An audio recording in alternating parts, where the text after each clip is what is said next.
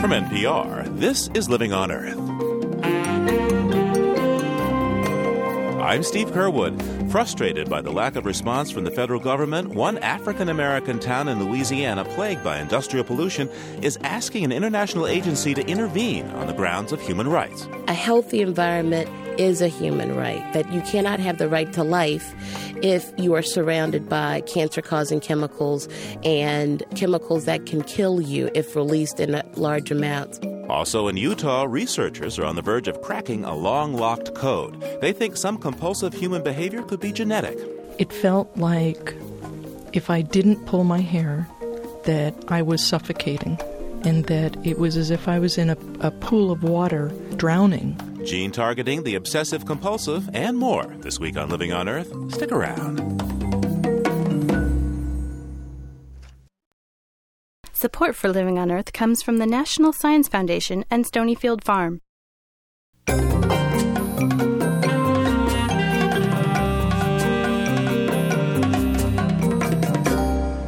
From the Jennifer and Ted Stanley studios in Somerville, Massachusetts, this is Living on Earth. I'm Steve Curwood.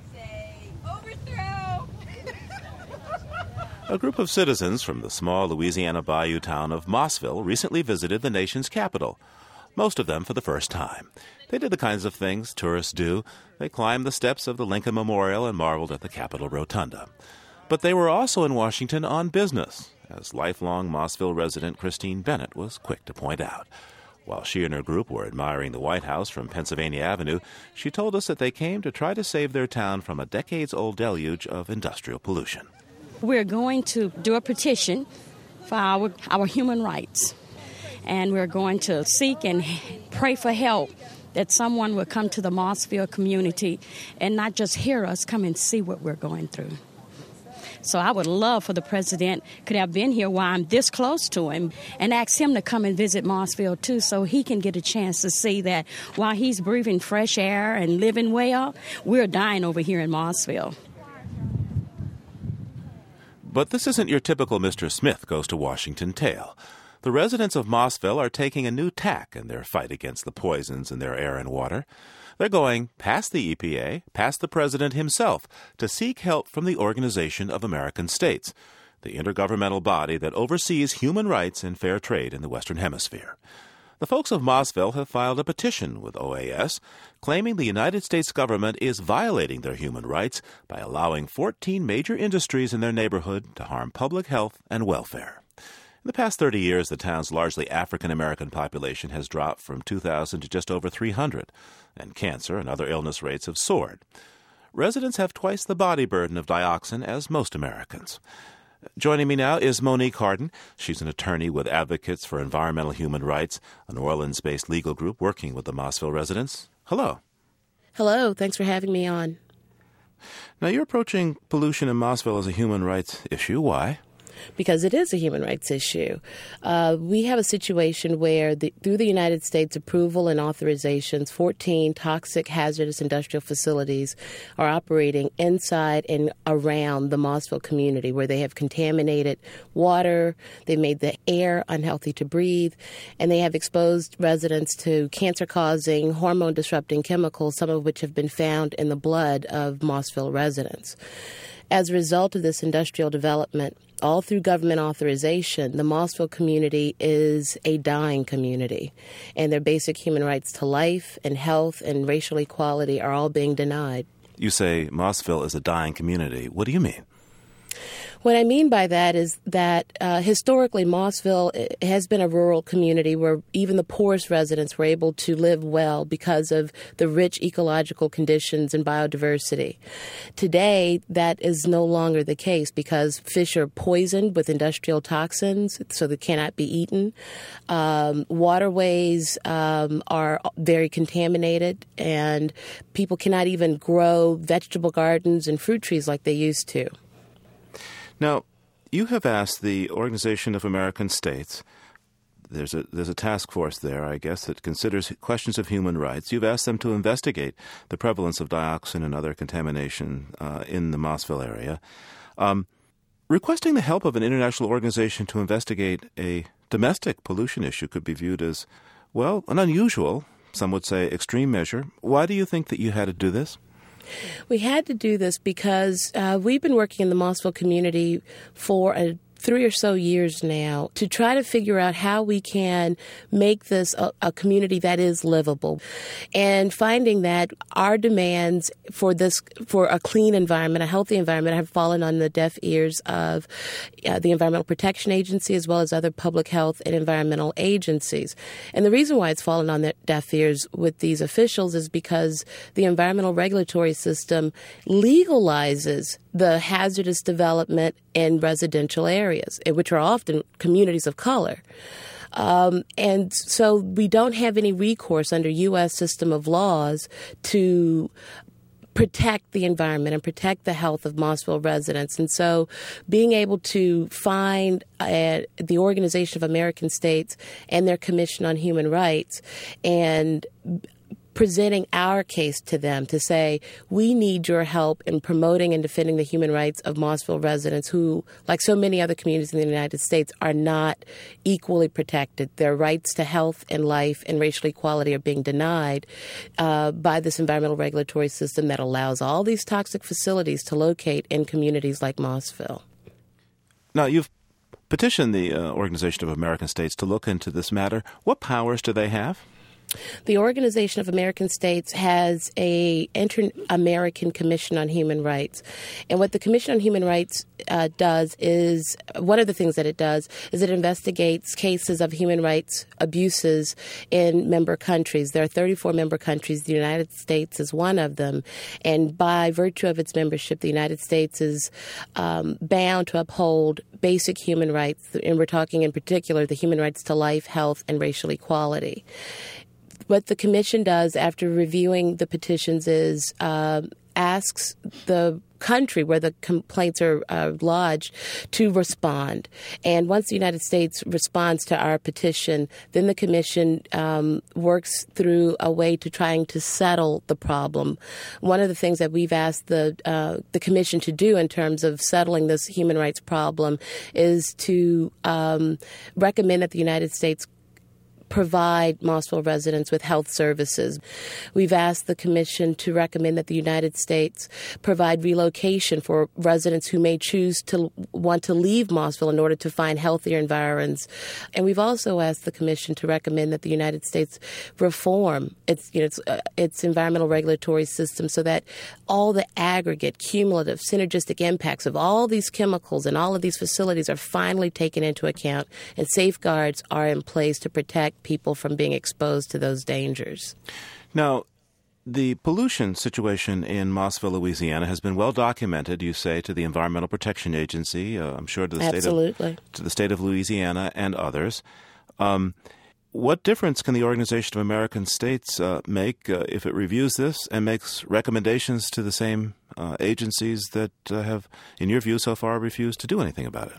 Well, actually, their recommendations would not be going to the agencies. Their recommendations would be going to the United States government which is a lot different because we have an, an, EPA that does not have human rights as part of its mission and does not operate with a system of laws or policies that recognize human rights. However, we have a United States government that has signed on to international human rights treaties, has bound itself to international human rights protocols and other mechanisms that the Organization of American States and the Commission enforce and implement um, has the OAS heard other environmental uh, cases involving human rights not in the United States?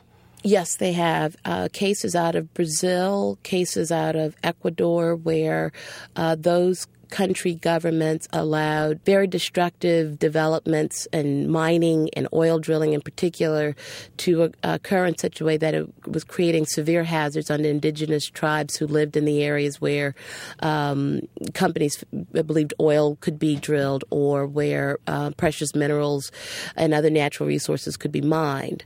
Um, and in those decisions, the Organization of American States made a very strong ruling in favor of protecting the environment as a human right. To what extent is your uh, is your venture here uh, geared to get uh, actual legal results uh, versus uh, the prospect of of holding up to the world the United States um, as having a human rights problem, the, the shame factor? Well, because this is a human rights petition that's well grounded in international human rights law, we feel that we're making a case of first impression, but one that's on solid ground before the Organization of American States. Around the world, there have been international judicial bodies who um, are uh, whose purpose is to uphold and defend human rights, who are beginning to recognize that a healthy environment is a human right, that you cannot have the right to life if you are surrounded by cancer causing chemicals and chemicals that can kill you if released in large amounts. You cannot have the right to health if those kinds of conditions exist. And so there's a solid body of law and judicial decisions from around the world that really make it very clear that what's happening in the United States, and in particular in Mossville, is a human rights violation. Monique Harden is an attorney for Advocates for Environmental Human Rights in New Orleans. Thanks for taking this time with me today. Thank you.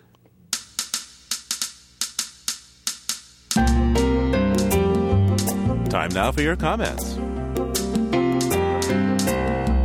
Our recent story, Sacrificial Ram, evoked strong feelings from many listeners.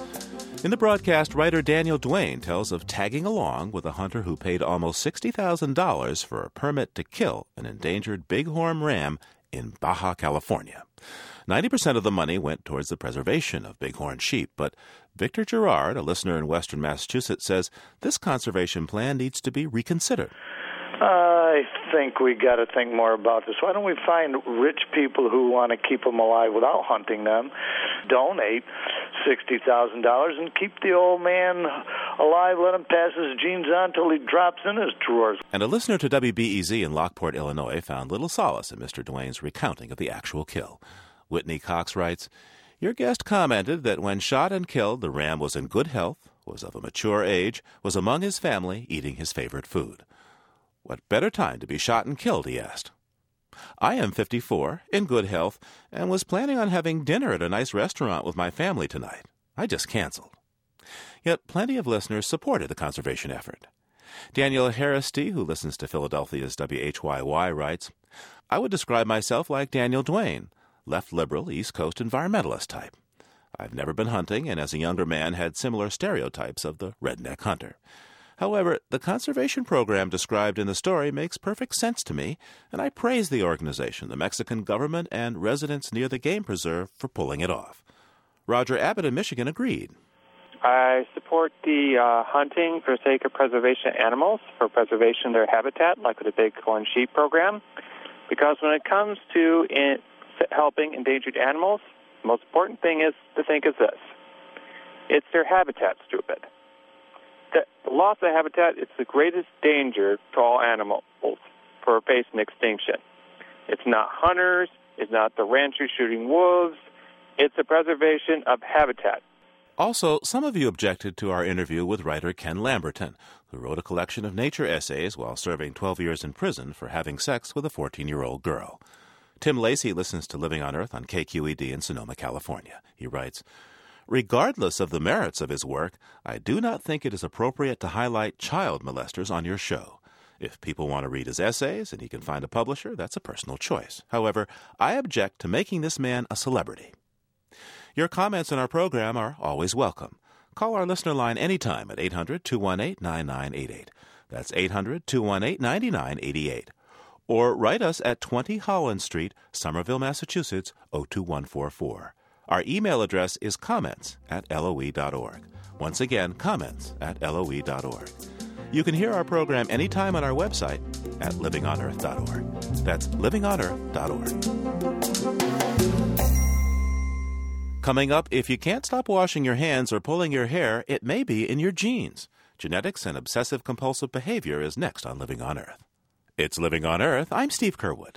Short or tall, dark or light, male or female. Just about everything that distinguishes one human being from another is affected by our genes. Our genetic code is so complex that if it were stretched out in a single line, the DNA that makes up our genes would reach the sun and back hundreds of times. But our DNA is actually more of a tangle, and it once seemed impossible to pick out a single strand, let alone discover its role. But in the late 1980s, geneticist Mario Capecchi developed a technique called gene targeting that lets scientists find specific genes and change them within living mice. And now researchers at the University of Utah using this technique have engineered a mouse that may help us understand how genes may be directly linked to certain human behaviors. Sherry Quinn reports from Salt Lake City, Utah. Christina Pearson is paying close attention to a certain group of genetically engineered mice at the University of Utah. She believes discoveries recently made there might change her life. When I would pull my hair, I would feel for a certain texture, I would feel for a certain sensation, a certain type of hair. And then when I found the one that worked, it was as if I had found gold and my nervous system would just light up. Pearson has trichotillomania. It's part of a spectrum that includes obsessive compulsive disorder, or OCD. Those afflicted are obsessed with pulling their hair out. But Pearson thinks this behavior is part of her inner core locked into every cell of her body. The urge to pull my hair was as strong as the urge to breathe. It felt like if I didn't pull my hair, that I was suffocating. It was as if I was in a pool of water, drowning and struggling for air. I tried drinking myself into blackouts because I found that if I could black out and fall asleep, I wouldn't pull my hair. If we could develop an animal model, it might help us make sense and come up with treatments for human beings so they don't have to go through the 30 years of hell that I went through. Researchers at the University of Utah might just have such a model. But in order to understand why this work is happening here, we have to understand the work of a World War II refugee who became an American scientist. Mario Capecchi was born in Verona, Italy in 1937. When he was four, his mother was sent to the concentration camp Dachau for posting anti fascist pamphlets. Capecchi survived by begging and stealing. Hunger, he says, helped form him. If you are going to survive, things aren't going to work out every time. I mean, you go after a certain source of food, and sometimes things don't work out, and you don't get food that time. And so then you have to persist and try and try again. You have to set your own inner uh, determination, that is, to be able to go after things, and sort of a doggedness that is important also for survival. Capecchi's mother was released from Dachau five years later. She searched for her now nine year old son for over a year and found him ill with typhoid in an orphanage hospital. A few days later, she brought him to the United States, and Capecchi began to thrive. He grew up on a Quaker commune, then went to Harvard, where he eventually came to know the famous biologist James Watson, the man who, together with Francis Crick, had discovered the structure of DNA. If you work in a field where lots and lots of people are working in that particular area, then it doesn't make a big difference whether you do it or you don't do it. That science will be done. And I'd rather work on something that I feel that I can uniquely contribute to.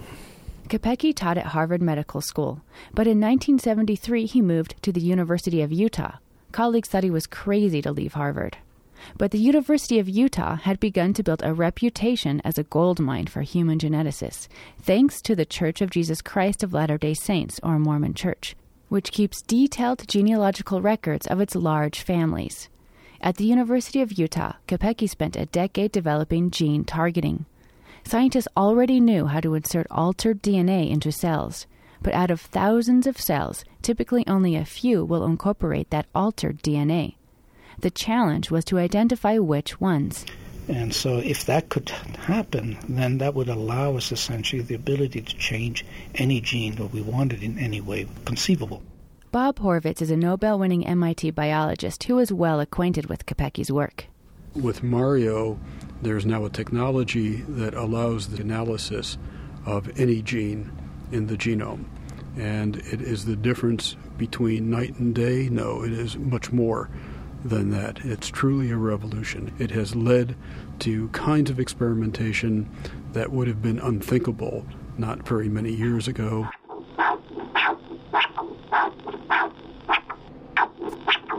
This is the sound of a tiny mouse embryo the size of a grain of rice. Once scientists see which mouse cells have taken up the new gene, they place them into an embryo that will continue to grow into a mouse. They are called knockout mice because a gene has been knocked out and replaced.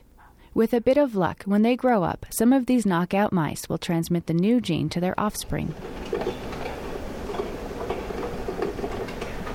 Capecchi's 13,000 mice are kept in a facility called the Mouse House. They're cared for by a crew of biologists, former veterinary techs, and pet store workers. Fred Beasley and Adine Marston often witness strange grooming behavior, and they too wonder what the research could reveal about ourselves. Some mice like to groom themselves in interesting ways, make neat little patterns on their fur. Mm-hmm. I had a cage where 11 other mice had a little rainbow shape above their, their left eye, every single one of them, except for the one that was doing the grooming. Watching mice grooming, it's hard to imagine that a single gene could control such a complex behavior. But geneticist Joy Greer, a former graduate student in Capecchi's lab, replaced a normal copy of a gene called HOXB8 with a defective one. She was expecting to study limb deformities. Instead, she noticed the mice started grooming to the extreme. They stayed awake to do it. It looked to her like a form of OCD, obsessive compulsive disorder. Oh, it was totally unexpected basically, I noticed that these mice had these huge bald patches, and I had to find out why. And while I was analyzing the videotapes, it became very clear that what was happening is the mice were removing their hair while they were grooming themselves. HOXB8 is a member of a large family of genes, collectively called the HOX genes, which are mostly known for their role in designing the general body plan from flies to humans. So finding that a HOX gene could be involved in a behavior was a thrilling discovery and this, as far as I'm aware, is the only Hox gene that's been implicated in behavior. It's one thing to make comparisons between mice and humans when studying disease, but studying mouse genes to understand human behavioral disorders is new. It's become something that I'm very passionate about. I think that these animals could provide a good animal model of repetitive behaviors. Whether or not it will be directly linked to obsessive compulsive disorder still remains to be seen. Since mice and humans have nearly identical genes, Greer and Mario Capecchi are now looking at people with the hair pulling disorder to see if they can find the same gene defect they found in mice. It's unclear how common trichotillomania is, but it's not rare. It seems to cluster in families.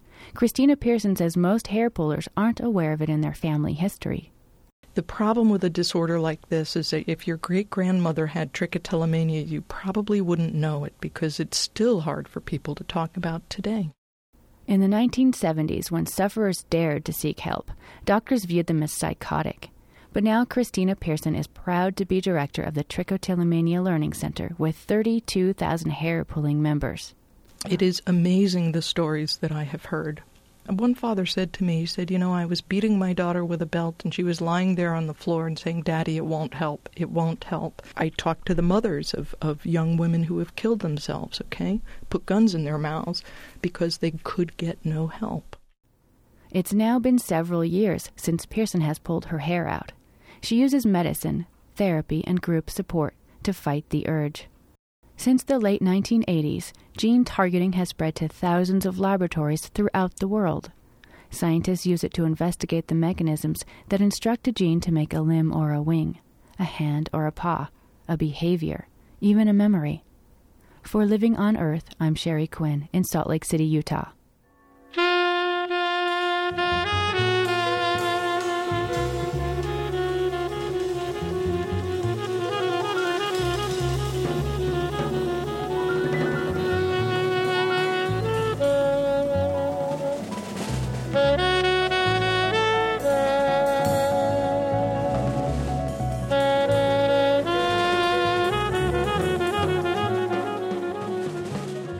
Bears in suburban backyards may generate headlines, but there are plenty of other wild species quietly trying to make a living in the various corners of the sprawling megalopolis along the eastern seaboard.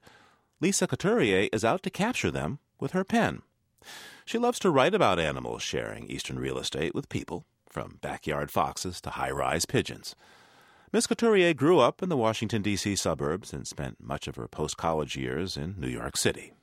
The creatures have adapted to these populated areas, she says. It's humans who have yet to adapt to the wildlife. Lisa Couturier's collection of essays is called The Hopes of Snakes and Other Tales from the Urban Landscape, and she joins me from Washington, D.C. Lisa, hello. Hi, Steve. You write about many different urban animals. Uh, in fact, many that uh, we would consider pests. Which of these do you identify with the most? I'll say crows I mean, they're very smart, they're playful. Um, I find them incredibly fun to watch. They have a very high brain to body size ratio, similar to that of uh, dolphins and uh, somewhat similar to humans. I wonder if you could read to us a portion of your essay uh, about crows. Yeah, sure. Uh, in this this essay, "Banishment of Crows," this particular part, I'm outside with my daughter, and we are going to feed some of the crows. Outside in the mornings, Madeline and I hear the cawing of crows, at first far away, echoing through the woods along the river. Slowly they close in, spot us throwing corn, bread, and sunflower seeds into the grass, and land in the tall trees around our cottage. Once a high mound of upturned earth two houses away drew hundreds of crows searching for garbage. The birds covered the roofs of several homes and lined the tree branches. Squinting at the crows through sunlight transformed them into blowsy black scarves of silk, a fabric of crow society Madeline and I wished to enter. We walked toward them along our stone path, and suddenly they fell silent as we moved below what now felt like a mountain of scrupulous black eyes. It was one of those moments when suddenly you feel you've crossed over the edge of your civilized world and into quite another. The tables turned then, and you are not doing the turning. If you surrender to it, to the moment when perhaps the wild and tame are one, there's a light in all that black, an openness there at the edge of the question, as you wait to see what answer the world will serve you. So you like the crows, and you go on in your book to talk about uh, the big relative of the crow, the vulture. And I come away feeling that these vultures are cultured. And of course, that's not my perception of, of, of the vulture at all. I mean, the popular perception is that, hey, the vulture is bad news. How are people's perceptions of animals like the vultures different from, from uh, the, how you perceive them? Uh, well, you know, I want to tell one little story too about this about the vulture. I was outside in my neighborhood. I live right along the Potomac River, and people often mistake the flying vulture for the flying eagle. And every once in a while, somebody will ask me, and if they're really high up in the air, sometimes it's hard to tell. But this woman said, "Oh, what's that flying over us?" And I looked at it, and I said, "It was it was, it was a vulture, most likely." And she said, "Oh, it's it's not an eagle." And I said, "No, that that's a vulture." And She said, Oh, well, I don't care about that then.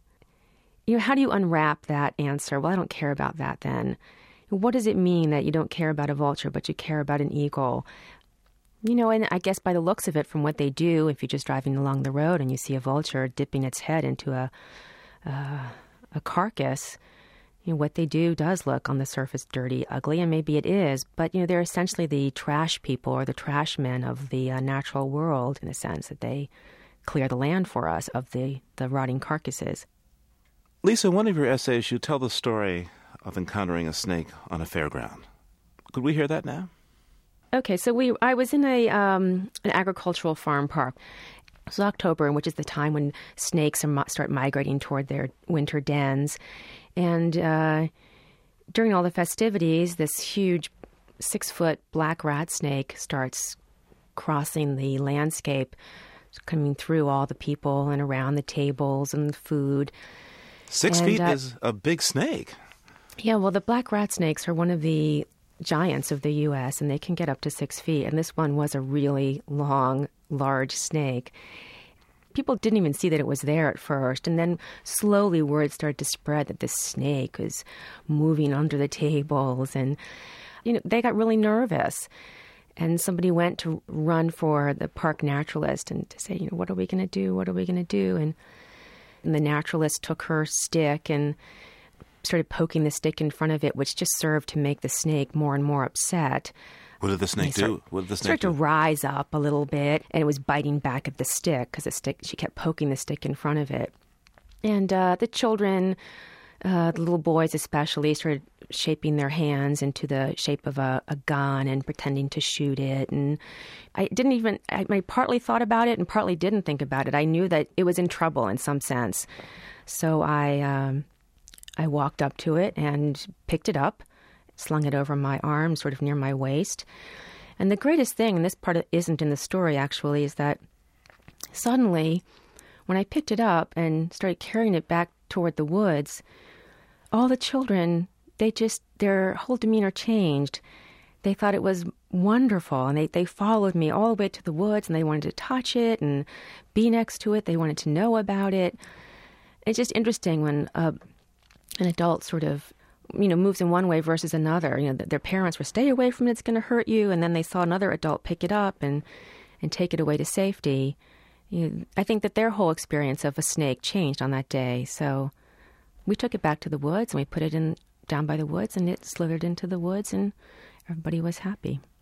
Lisa couturier you you call your book the hopes of snakes. Um, what do you mean by this title what do you what do you mean when you say that your life is nuanced by the hopes of snakes well, I'm glad that you said that. When I believe that non humans have hopes or have emotions or feelings, that I therefore walk through the world differently because I sense in them something similar that would be in my life. In, in other words, if if they need to find warmth or or food, they in a sense have a hope or a a movement towards those things in the same way that I do. So it, I think it changes our relationship with non-humans when we give them at least some sense of the same sorts of feelings and emotions that we have. Of course, you get some static about this because it seems that uh, anthropomorphism is a necessity in the literary world, but scientists uh, tend to view it as a crime. What do you suppose accounts for that difference? I think that scientists and the scientific world, it, their education, their background is all um, you know, some sort of mechanistic world, the world of Descartes, whereas the literary world, like you said, is a little different.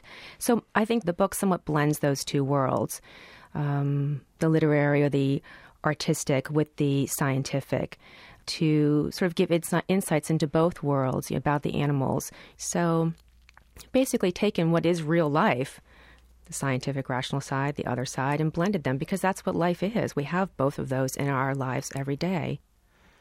Lisa Couturier is an environmental journalist and author of The Hopes of Snakes and Other Tales from the Urban Landscape. Thanks so much for taking this time with me today. Oh, thanks for having me.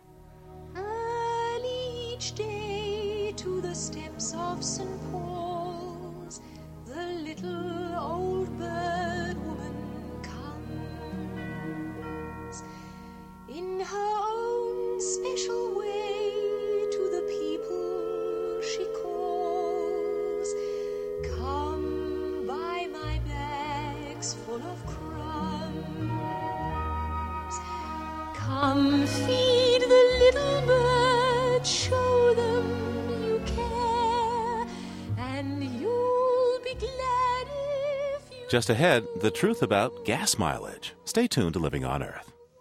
Support for NPR comes from NPR stations and the Argosy Foundation Contemporary Music Fund, supporting the creation, performance, and recording of new music.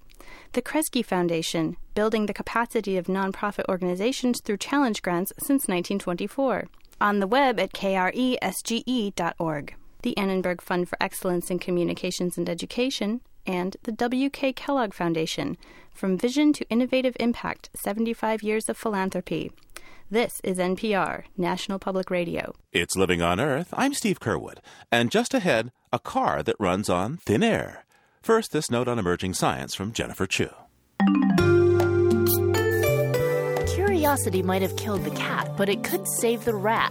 That's according to researchers at Penn State who found that more adventurous female rats survived cancer longer than their more timid counterparts. Scientists studied 80 female rats from birth to death. 93% of these rats developed breast and pituitary tumors over the course of their lives. Researchers believe that rats with different temperaments might also have different ways of coping with disease. To test the theory, they built a miniature playground filled with foreign objects like tunnels, bricks, and stones. They then let the rats loose to explore, both as infants and later as adults. Scientists noted which rats were quick to sniff out their surroundings versus those who tended to hang back. They then monitored the stress levels of both groups as an equal number of them developed cancer later in life. The outcome? The curious rats lived for six more months, or 25% longer than the more cautious group. They also exhibited more stress hormones than their more faint hearted sisters. Scientists suggest that hormone levels could be related to accelerated aging, and that certain personality traits could be an asset in fighting disease. That's this week's note on emerging science. I'm Jennifer Chu. With the price of gasoline heading higher and higher, the miles per gallon sticker affixed to the windows of new cars may be getting a closer look these days from car shoppers. But let the buyer beware. According to the American Automobile Association, road tests show these estimates are likely to be wildly optimistic compared to real world driving. And joining me now is John Nielsen, Director of Consumer Information and Automotive Repair for the AAA. Hi, John. Hello, Steve. Now, John, I understand that at this moment you're driving a Chevy Cobalt on a test run for us, cruising at about 45 down a two lane highway near Orlando, Florida. So, uh, just what kind of mileage are you getting? Based on what I've done uh, the last two days, my, my guess is that I'm about uh, 27 miles to a gallon right now. Uh, I would say 80% uh, of my driving has been highway, and 20% has been stop and go. And if you average all that out, we're probably I'm going to say 14 to 16 percent below uh, what the window sticker would say. Now, what kind of assumptions about people's driving habits and conditions under which most of us drive is the Environmental Protection Agency getting wrong? Well, the standards for the EPA uh, figures that we see on the window uh, really are based on, on the 1970s when the speed limit was 55 miles an hour uh, and when vehicles were much different than they are today. And I dare say that uh, driving conditions were much different than they are today. Most of us travel in rush hour traffic, and uh, other examples uh, during the EPA test, they don't use the air conditioner. They don't. They uh, no, absolutely not. In fact, they they never accelerate to 60 miles an hour faster than 18 seconds. And as we're all aware, trying to merge into traffic at that type of pace uh, would actually be dangerous. And then there's a couple of things that most people don't think about, and that's in cold weather, your fuel economy will always be lower than it is in warm weather. What's the worst case you found? What's the most egregious uh, gap between what the so called EPA rating is and the real uh, experience is? I don't have the numbers in front of me, but we've seen, uh, I believe, on a, a Trailblazer, I believe we saw roughly 14.7 miles to gallon real world and the the sticker was, I believe, in the 23, 24 mile per gallon range. That's pretty substantial. Yeah, I guess so. That means you're going to fill up at the pump, what, 60% more often than you thought? It sure is. We'll catch up with John Nielsen again in just a minute or two, but uh, I want to check in now with Connecticut Republican Congresswoman Nancy Johnson. She's co sponsoring a bill that would change the way the Environmental Protection Agency rates automobile mileage. Congresswoman, uh, what's at stake here? Well, first of all, this is an everyday pocketbook issue. As gas prices go up, I hear more and more from my constituents about what a struggle it is to afford to commute. I mean, skyrocketing gas prices are hitting us hard every day in our pocketbooks. And so when one of my constituents and I were talking about some energy issues, and he mentioned this to me, I looked into it, and Frankly, it is inexcusable for the government to be misleading consumers with their own tax dollars as they buy a car as to how many miles per gallon the car is going to get. And it's amazing. You walk into the showroom; those numbers are huge. It's the biggest number on the sticker. Well, and they're get they're they're put a lot of play on it. See, and with my gas two uh, two dollars a gallon, people care about it. And then to find out that it's so inaccurate. I mean, there's tremendous swings in these numbers. Uh, and uh, the AAA testing has demonstrated that. Can you tell me about this legislation? Uh, what are you hoping to accomplish? Well, it's very simple.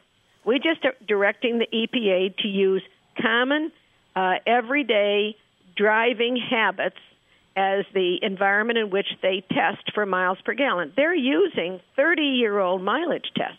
Just use today's standards of driving. The EPA acknowledges that their figures are wrong.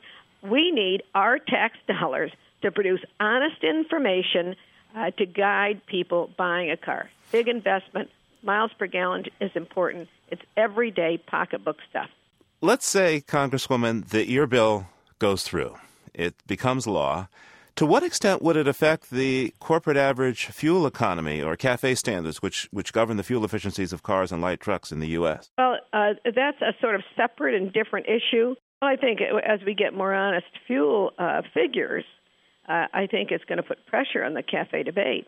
But they're very separate. I think if people have honest information about how many miles per gallon they're going to get. They'll choose cars that are more economical from the point of view of fuel usage. And frankly, Detroit will hear that loud and clear.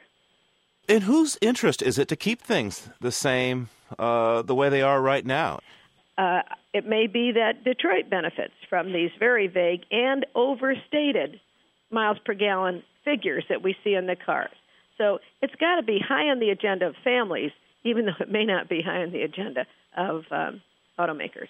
Why would Detroit benefit from this system? Well, because people think they're getting better miles per gallon than they are, and uh, uh, the auto companies aren't being therefore under so much pressure to in, in, improve their fuel economy. I mean, Detroit could in, improve the fuel economy in lots of ways, but they are they aren't motivated to spend their research and do- development dollars there to really compete on that basis because the tests provide such misleading information. How do you handicap the odds of your own bill getting through Congress? I think they're pretty high. Yeah. Yeah, because it's it's it's so obvious. I mean, this is the kind of bill that if we can get it out there on the floor, it will pass overwhelmingly. Nancy Johnson is a Republican Congresswoman from Connecticut. Thanks for taking this time with me today. Nice to be with you. Thanks. John Nielsen from AAA, are you still there? I am. And uh, where are you now? I am on I 4, uh, just north of Orlando, and there is very little traffic. I'm traveling at 65 miles an hour and uh, having a very smooth ride. I have the cruise control set. So, John, while the public waits for Congress to take action on truth and mileage, uh, what kinds of things can we as drivers do to get better mileage out of our cars right now? You know, realistic things. There's a couple of things we can all do quite easily, and the first is to check the air pressure in your tires. And you'd want to use the specifications that are located in most of our cars right inside the driver's door.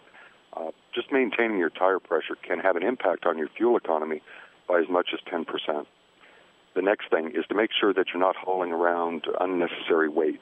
Uh, the golf clubs in the trunk, the uh, uh, the books, bricks, uh, the the uh, cat litter or sand from the from the wintertime to keep traction. Get that out. That will make an improvement. From there, it's really plan your trips. Try to minimize the stop and go driving. Plan around uh, rush hour if you can avoid it. By all means, do. And when you do go out, make it make an entire run at one time. Go by the, the grocery store and go by the dry cleaners, uh, and go home. So if it's ten percent for uh, tire inflation and maybe a couple of percentages points for unnecessary weight and, and putting these trips together, we can improve our mileage by what twenty percent just by thinking about it.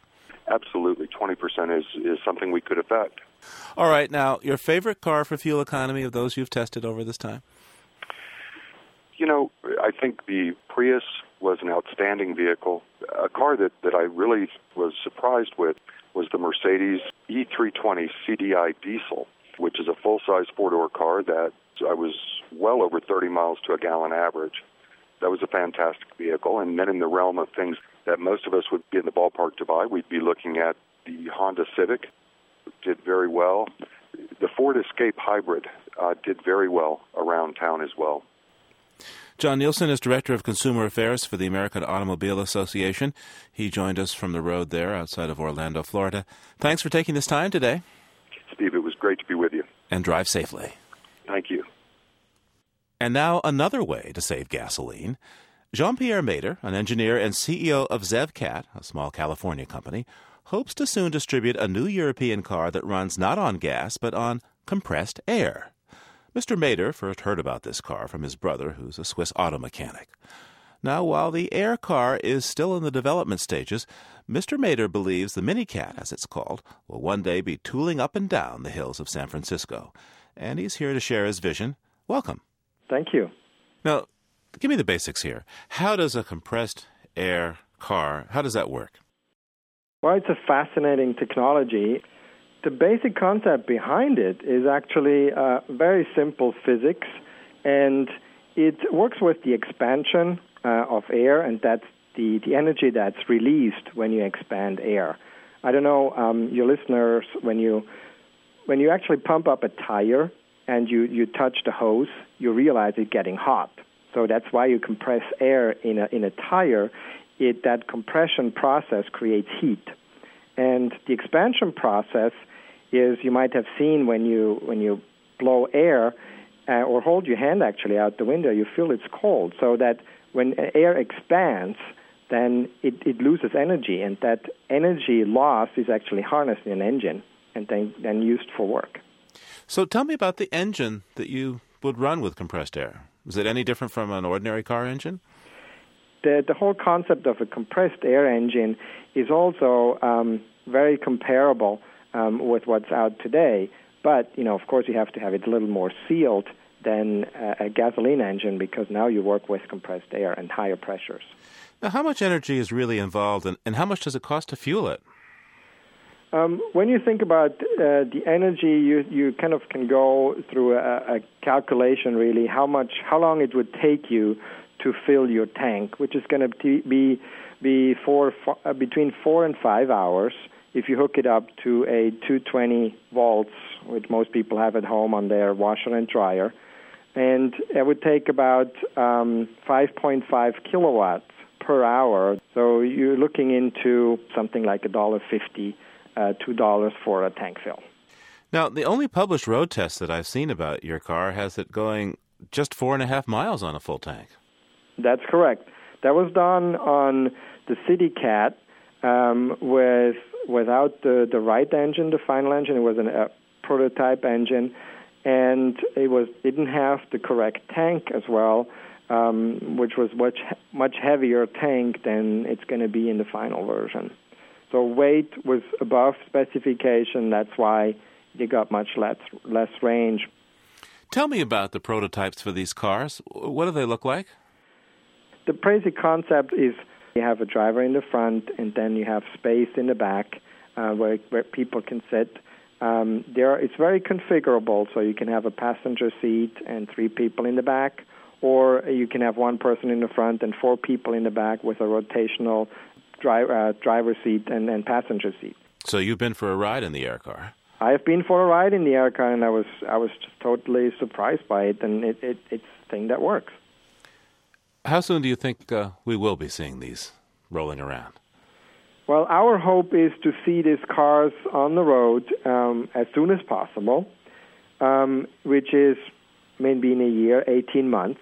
Um, that is if funding goes through and and we can actually get into finalizing the car, getting it tested, because there are some issues that uh, need to be worked on, and then you know get into the step and, and, and market the car and, and get it on the road. Jean Pierre Mader spoke to me from his office in San Francisco. Jean Pierre, thanks for taking this time with me to talk today. You're very welcome, Steve.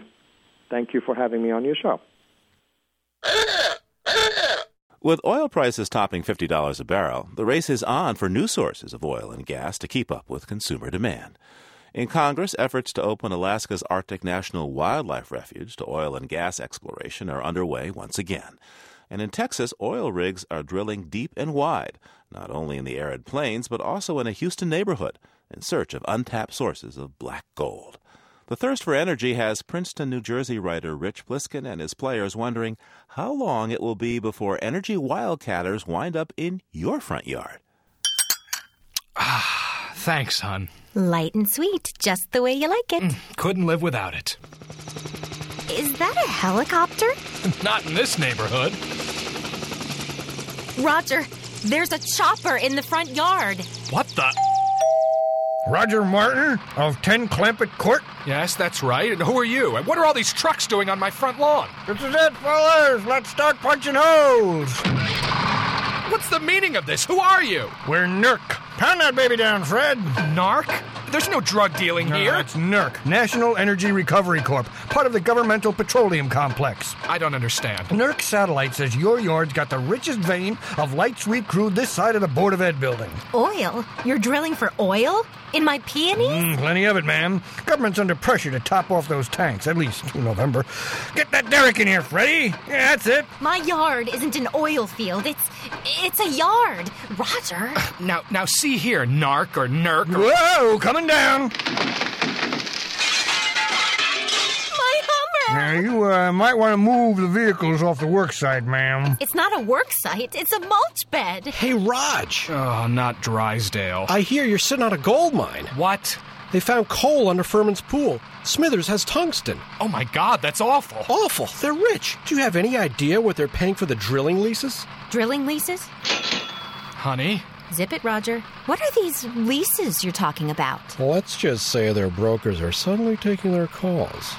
Say, what happened to the Hummer? Hey, hey, Mr. Energy Man. But, sweetheart, the peonies. Get that wreck out of there, Freddie. Honey! Cut her up, drag her out, and let's get the goop out of the ground. Move it, move it, move it. Let's go. A little satire courtesy of Rich Pliskin and his players of Princeton, New Jersey.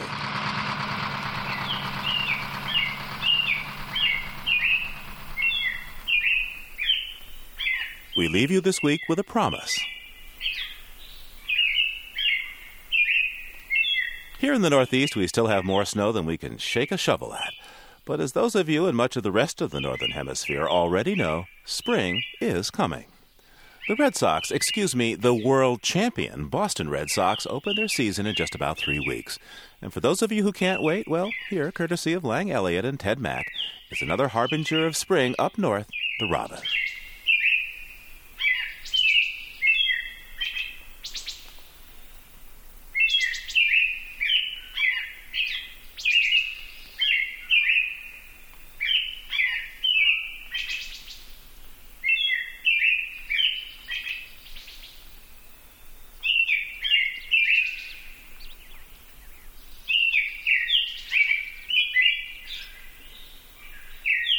Living on Earth is produced by the World Media Foundation.